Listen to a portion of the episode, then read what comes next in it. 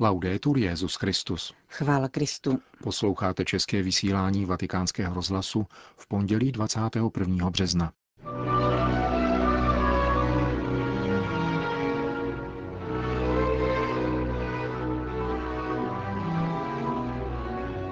Státní sekretář svatého stolce vysvětlil katedrálu v hlavním městě Bulharska.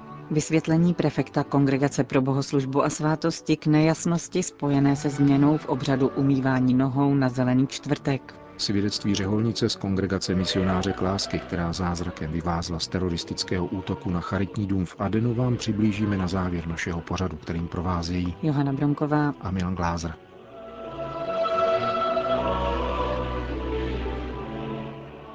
Zprávy vatikánského rozhlasu.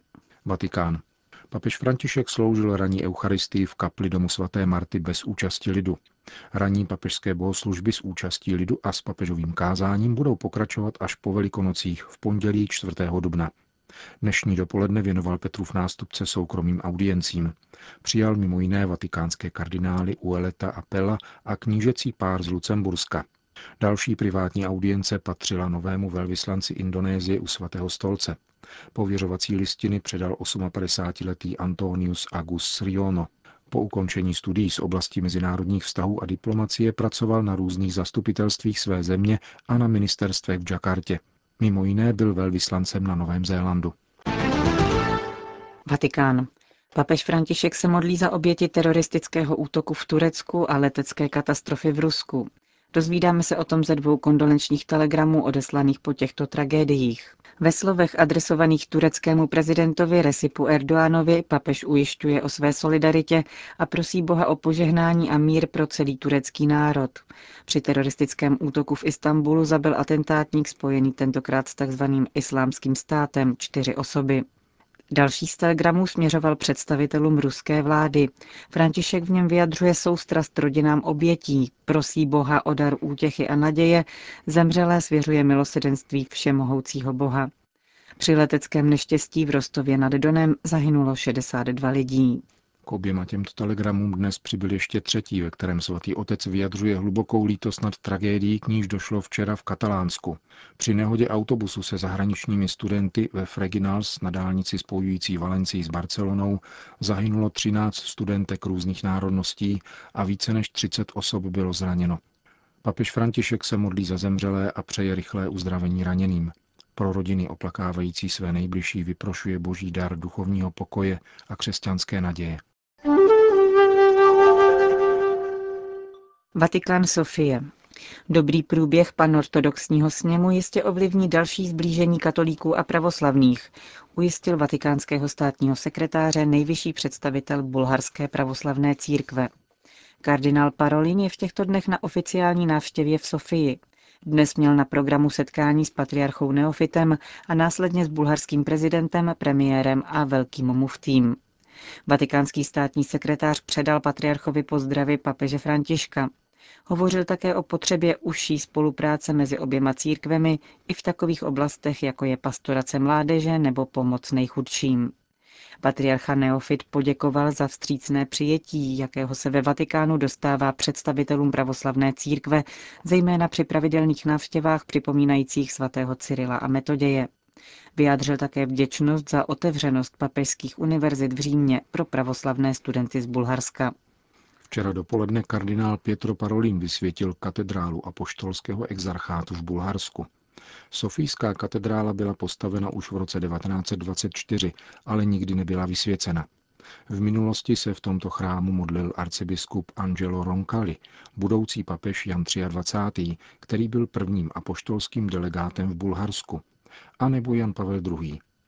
Svěcení se zúčastnil představitel pravoslavné církve metropolita Antonín a vládní delegace, kterou tvořil předseda parlamentu, jeho zástupce a vicepremiér.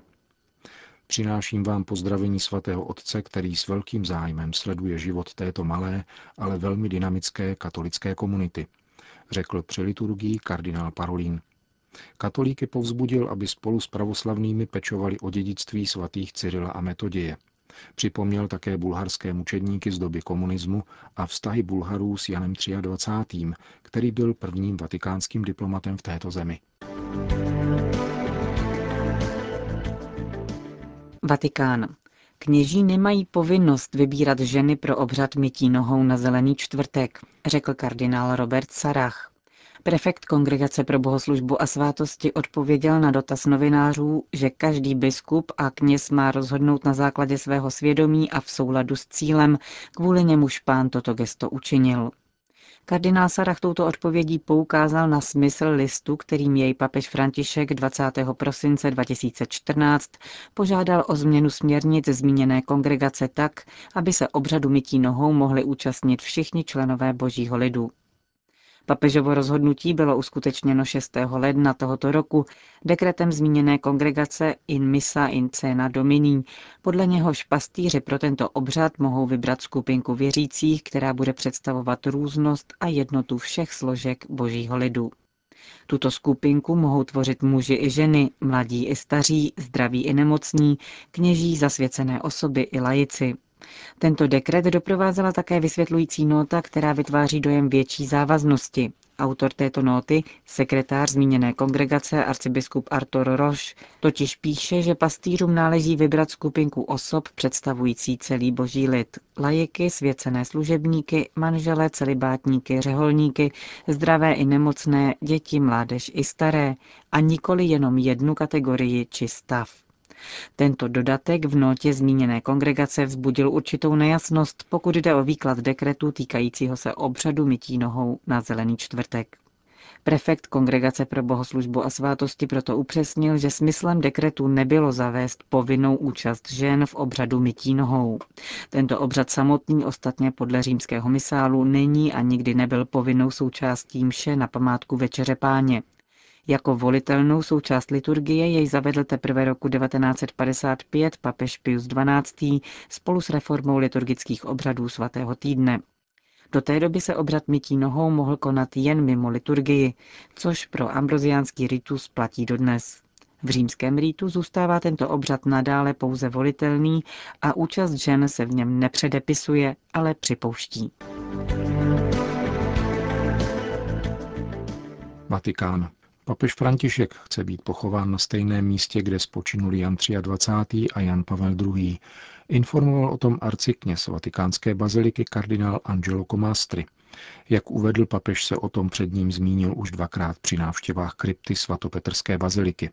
Poprvé lehkým tónem, ale po druhé mluvil už naprosto vážně, řekl papežský vikář pro Vatikán. Slova kardinála Comastriho cituje italský vatikanista Carlo Di Cicco, donedávna zástupce šéf-redaktora deníku L'Osservatore Romano, v souvislosti se senzací, jakou vyvolal nový prázdný sarkofág v kryptě vatikánské baziliky. O němž se šířil hlas, že jde o budoucí hrob papeže Františka.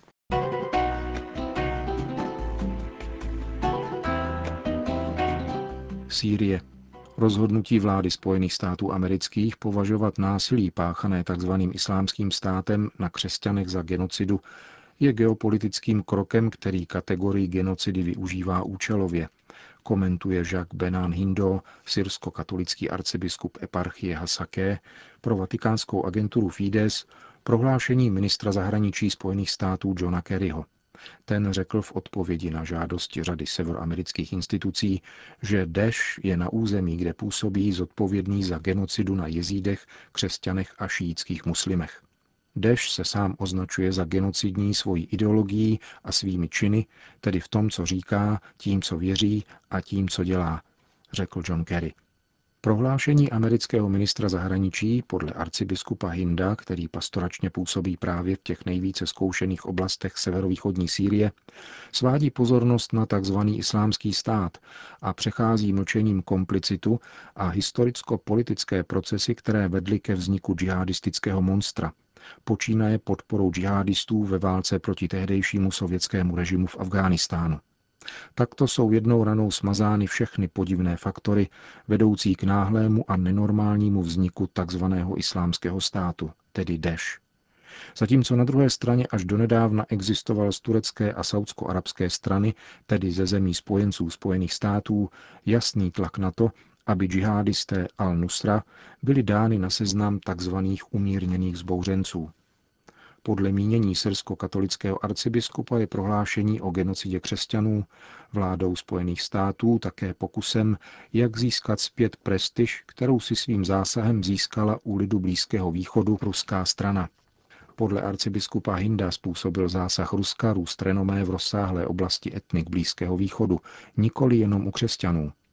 Na adresu tzv. islámského státu arcibiskup Hindo poznamenává doslova, že tito blázni zabíjejí kromě křesťanů také šíity, alavity, ale rovněž sunity, kteří se jim nechtějí podrobit.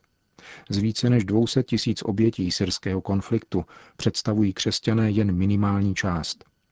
Zopakuji také, že křesťanům je v některých případech umožněno utéci anebo platit takzvanou podaňskou daň, zatímco ostatním je určena pouze smrt říká pro agenturu Fides syrsko-katolický biskup Hasake Jacques Benan Hindo. Pákistán. Za historický krok považují pákistánští křesťané rozhodnutí tamního národního schromáždění, které vyhlásilo Velikonoce za den pracovního volna pro všechny vyznavače Krista. Poukazují nicméně na to, že ve věci náboženských menšin v této islámské zemi zůstává stále ještě mnoho práce. Nemuslimové jsou tu považováni za občany druhé kategorie a to se musí změnit, zdůrazňuje Kashif Aslam z Pákistánské komise pro spravedlnost a mír. Petici za přiznání pracovního klidu příslušníkům menšin ve dnech jejich nejvýznamnějších náboženských svátků zařadil do agendy parlamentu hinduistický poslanec Rameš Kumar Vankvani. Národní schromáždění přiznalo hinduistům volné dny na svátky Holi a Diwali.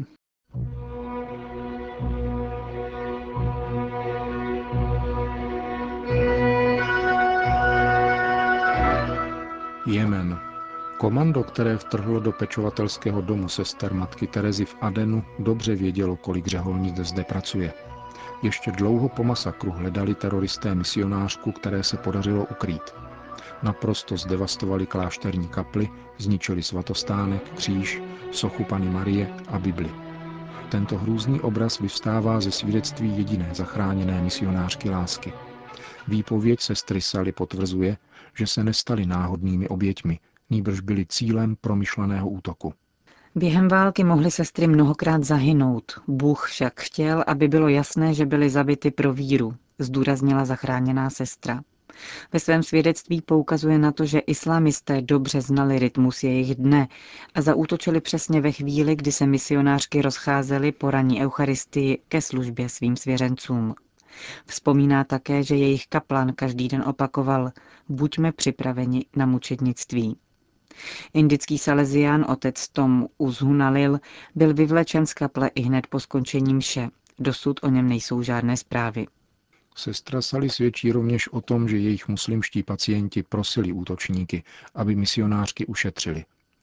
Jedinou odpovědí na jejich slova byla salva z automatů, dodává. Sama se schovala v chladící místnosti a ačkoliv i tam teroristé nahlédli, zázrakem ji neobjevili.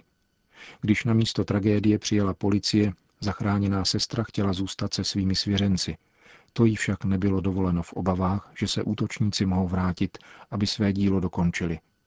Misionářka ve svém svědectví zdůrazňuje, že se spolu s celou kongregací sester matky Terezy modlí, aby se krev mučednic stala sedbou pokoje pro Blízký východ a zastavila činnost tzv. islámského státu. Poukazuje také na to, že ve skupině 12 zavražděných spolupracovníků bylo pět etiopských křesťanů. Sestra Rio, která svědectví zaznamenala, dodává, že misionářka byla zachráněna proto, aby mohla svědčit o mučednictví. Kongregace Salesiánů Dona Boska prosí o modlitby za osvobození uneseného otce Toma. Za den společné modlitby zvolila Zelený čtvrtek, kdy budeme doprovázet Ježíše v bolesti a samotě v Gecemanech.